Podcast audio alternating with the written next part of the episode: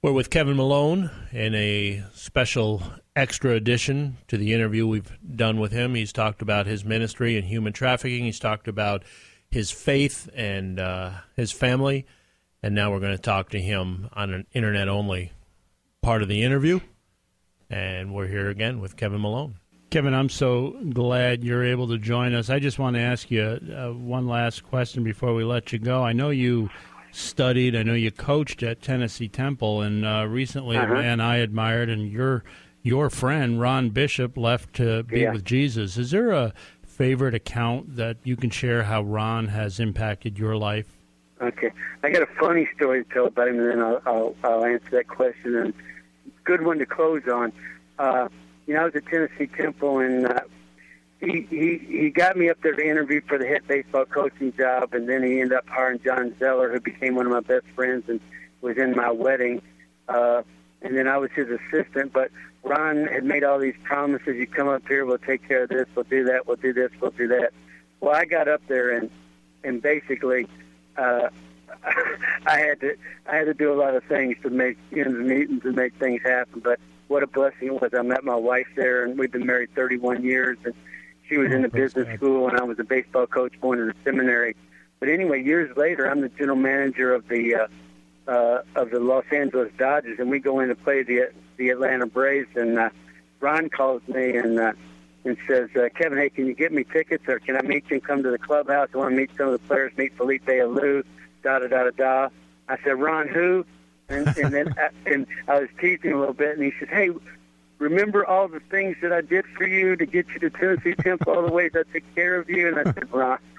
he goes, Oh, that's right. Hey, can you still forgive me for that? And can I still come in the clubhouse with you? But Ron was a, w- what a funny guy he was. But I just think about as I think and reflect back on Ron, who just went to be with the Lord about a month ago. You know the impact he had in the Dominican Republic. You know, starting in ministry to underscore international, all the young Dominican uh, boys that have come to know the Lord, the missionaries that that he sent out, the pastors, not only having a, a hotel there, a ministry hotel, but uh, a baseball complex, uh, a Bible school.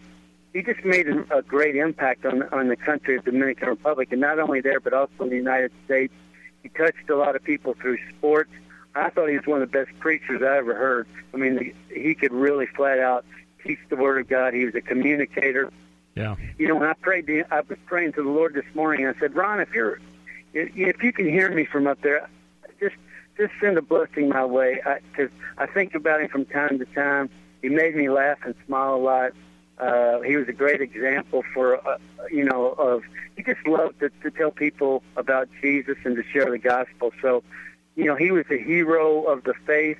We need more heroes like that, men that share their faith, that uh, serve their, you know, serve others, love on others. And he made again a, a big difference in in the Dominican Republic as well as Costa, you know, Costa Rica with the soccer, which is pretty recent in the San Jose area. Score has a has an Im- impact down there, and then of course in the United States. So we miss him, and uh, you know, John Zeller's carrying the torch. Uh, we've got a, a score board meeting uh, in early August, and uh, a lot to, to take care of. But Ron was a blessing in my life, and I'll miss him. But I look forward to celebrating with him in heaven one day when I get there. Kevin, I appreciate you.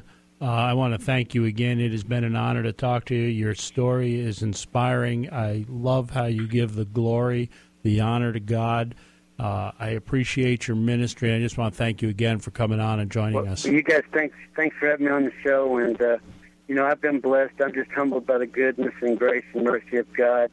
And uh, you know, we're blessed to be a blessing. And I've found nothing better than to worshiping the Lord and serving others. And when you can serve others, uh, God's uh, glorified by that. But people get to see the hands and feet of Jesus at work, and you know, we can tell people about our faith, but sometimes we can, you know, it's best to show them first, and then to share the gospel of, of who Jesus is. So, thanks for having me on your show. God bless you guys.